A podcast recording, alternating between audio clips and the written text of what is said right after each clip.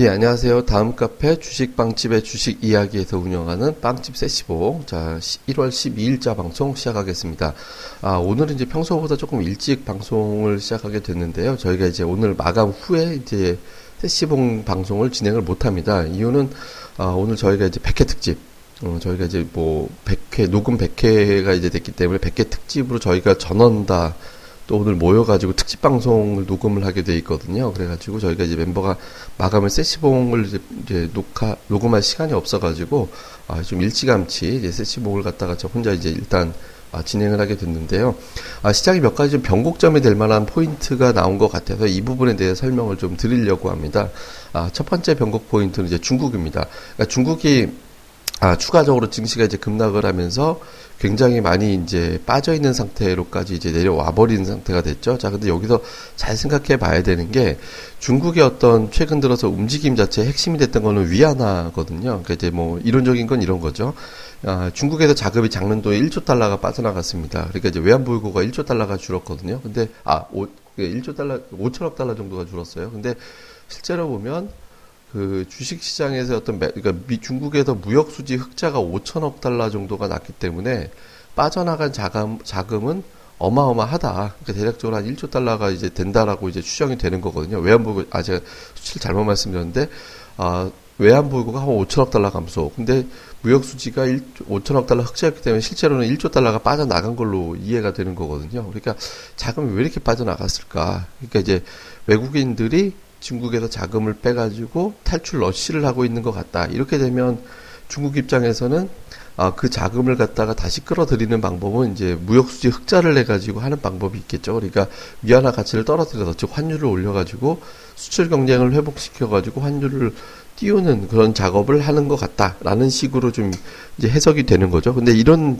게 좀 급격하게 발생이 돼버리면 원래 이제 환율이라는 거는 한 나라의 국가 경쟁력을 얘기하는 건데 국가 경쟁력이 급변하면 안 되는 거거든요. 그러니까 환율이 완만하게 올라가든 내려가든 좀 완만해질 때 영향력이 별로 없거나 좀 안정적이라고 보는 거지 급격하게 변동하는 형태가 돼버리면 그건 굉장히 금융시장에 스트레스를 받는 예, 급한 어떤 외환위기 같이 이해가 되는 그런 형태가 되거든요. 그래서 이 부분에 대해서 시장이 굉장히 많은 어떤 긴장감을 갖고 있는 거죠. 근데 달리 보면 중국 입장에서는 위안화를 계속 이제 절하를 해서 즉 환율을 띄워가지고 이제 했다가 갑자기 증시가 폭락을 했잖아요. 증시가 폭락을 하게 된다는 얘기는 뭐냐면 누군가 매도를 했다라는 거고 그 매도에는 외국인들도 동참을 했을 가능성이 높은 거잖아요.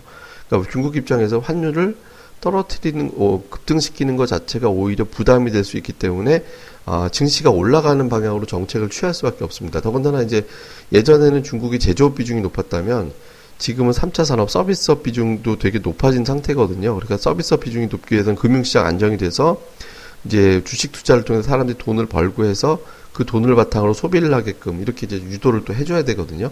그러니까 중국 입장에서 어떤 수를 써서라도 증시를 안정시키려고 하는 예, 그런 어떤 노력을 하게 될 겁니다. 그러니까 그렇기 때문에 이제 위안화 절상이 연속적으로 좀 이루어지는 모습이 나타났던 거거든요. 그러니까 전반적으로 보면 중국의 어떤 정책에 대한 부재 우려, 통제가 안 된다, 그 자금 유출에 대한 우려, 뭐 이런 것들 때문에 증시가 많이 급락을 했다면 지금부터는 본격적으로 반전하는 어떤 재료를 다시 집어 넣을 때가 됐다라는 거죠. 그러니까 중국이 뭐 단계 바로 안정되거나 그러지 못하겠지만 그런 국면에 접어들었다라는 점에서 보면 조금씩 이렇게 변곡점에 도달하지 않았을까 이렇게 보는 측면이 좀 하나가 있고요. 해외 증시 측면입니다.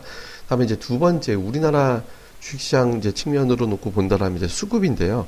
그러니까 수급적인 측면에서 어떤 걸 보냐면 바로 외국인들의 선물 매도. 그러니까 외국인 투자자들의 이제 아, 선물 매도를 좀 보는 건데 어, 외국인 투자들이 이제 11일 마감 기준, 그러니까 11월 28일부터 작년도 12월 28일, 작년도 12월 28일부터 매도를 시작을 해서 어저께 마감 때까지 선물 매도가 29,570계약 정도가 쌓였습니다. 근데 이제 외국인들이 통상적으로 선물 매도가 보통 2만 5천 개에다 플러스 마이너스 5천, 그러니까 최대 3만 계약으로 잡겠습니다. 3만 계약 정도 매도가 나오면 그때 이후에 방향을, 선물 매도를 방향을 트는 경우가 대부분이었거든요. 그러니까 뭐 작년도 1년 동안 놓고 봐도 외국인들 선물 매도가 3만 계약 정도 나오면 반전을 시키면서 이제 돌아서고 돌아서고 이제 그런 패턴이 좀 반복이 됐었는데요. 그쯤 되면은 지수가 바닥이 이제 나오는 거죠. 딱 그 시점, 딱 3만 계약 쌓이는 시점에서 딱 바닥을 치는 건 아니지만 그 즈음 돼 가지고는 선물 매도가 더 이상 나오지 않으면서 시장이 이제 반전을 하게 되는 경우가 거의 대부분이었습니다. 그러니까 이번에도 2만 9천 계약, 그러니까 거의 3만 계약이 채워진 상태이기 때문에 그러니까 보통 2만 5천 계약에선 돌리는데 이번에는 뭐 플러스 마이너스 5천 계약 그 5천 계약까지 채운 걸로 보여지거든요.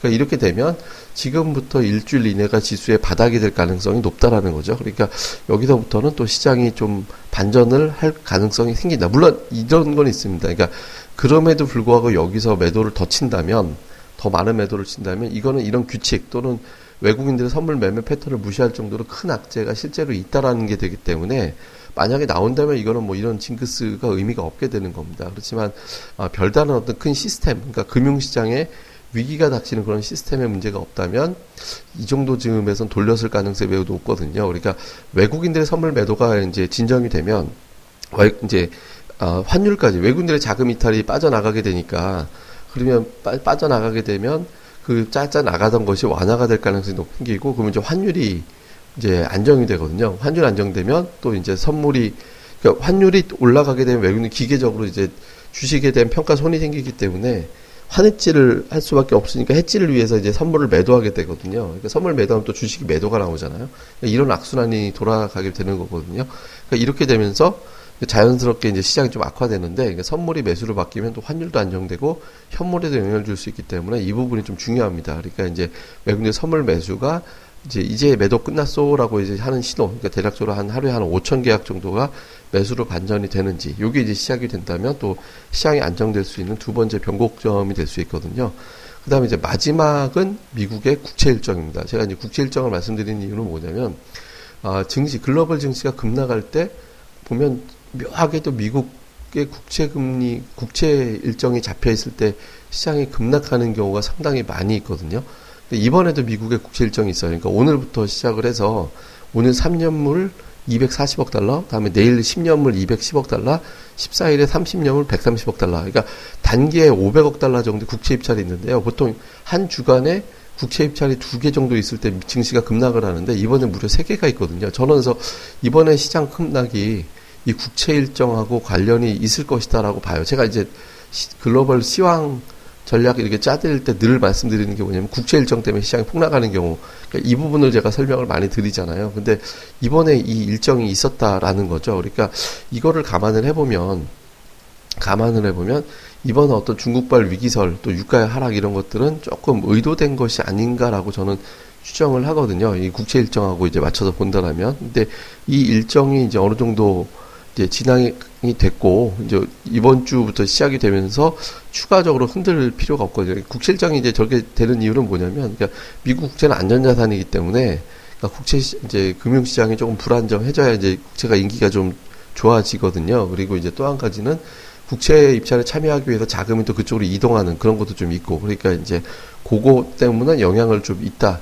라고 이제 보는 거거든요. 그러니까 그래서 묘하게도 이게 이제 뭐 반드시 그렇다라고 해서 뭐 교과서에 나오고 뭐 이런 게 이론상 있는 건 없습니다만은 제가 과거부터 보니까 미국의 국채 입찰이 단기 20중돼 있을 때 큰 건이 터지더라고요. 예를 들어서 뭐 두바이 사태라든가 그다음에 이제 뭐 세계은행에서 이제 국 세계 경제 성장률을 낮추고 그걸로 핑계 삼아서 증시가 폭락하고 금융기관들이 또 성장률을 낮추고 증시가 폭락하고 그때쯤 되면 꼭 보면 국채 입찰이 있더라고요. 근데 요게 이제 이번 주에 마무리가 되거든요. 그러니까 역시 이것도 역시 이제 변곡이 되는 그런 계기가 될 수 있는 것 같아서 조금 이래저래 보면 이제 시장의 변곡이 좀 다가가고 있는 걸로 현재까지는 보여집니다. 그러니까 변곡이라는 거는 뭐 지금부터 돌아선다라는 게 아니라 이제 거의 이제 바닥 지금 왔다라고 보는 거잖아요. 그러니까 지금 현재로서는 약간 겁을 뭐 이게 제가 이제 굉장히 저희 이제 카페에서도 좀 보수적인 시각을 많이 유지를 좀 해왔습니다만 이제부터는 이제 조금 조금씩 이렇게 그 뭐 자산 대비 굉장히 쌓이는 상태에서 실적 바닥에 친 대형주 쪽분이라든가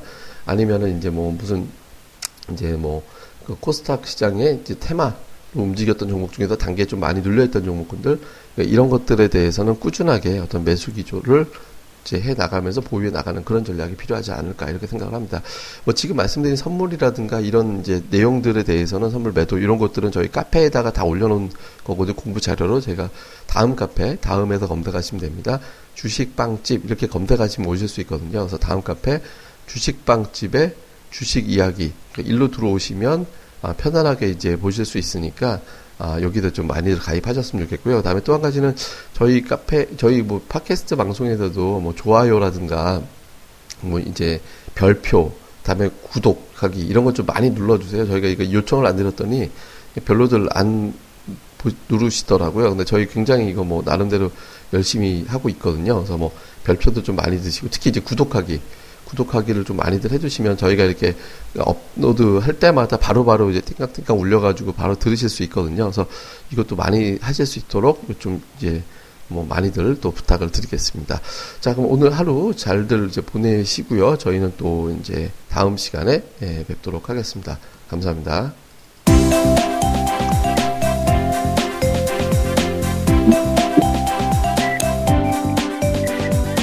아, 안녕하세요. 주식방집 운영자 불사조입니다.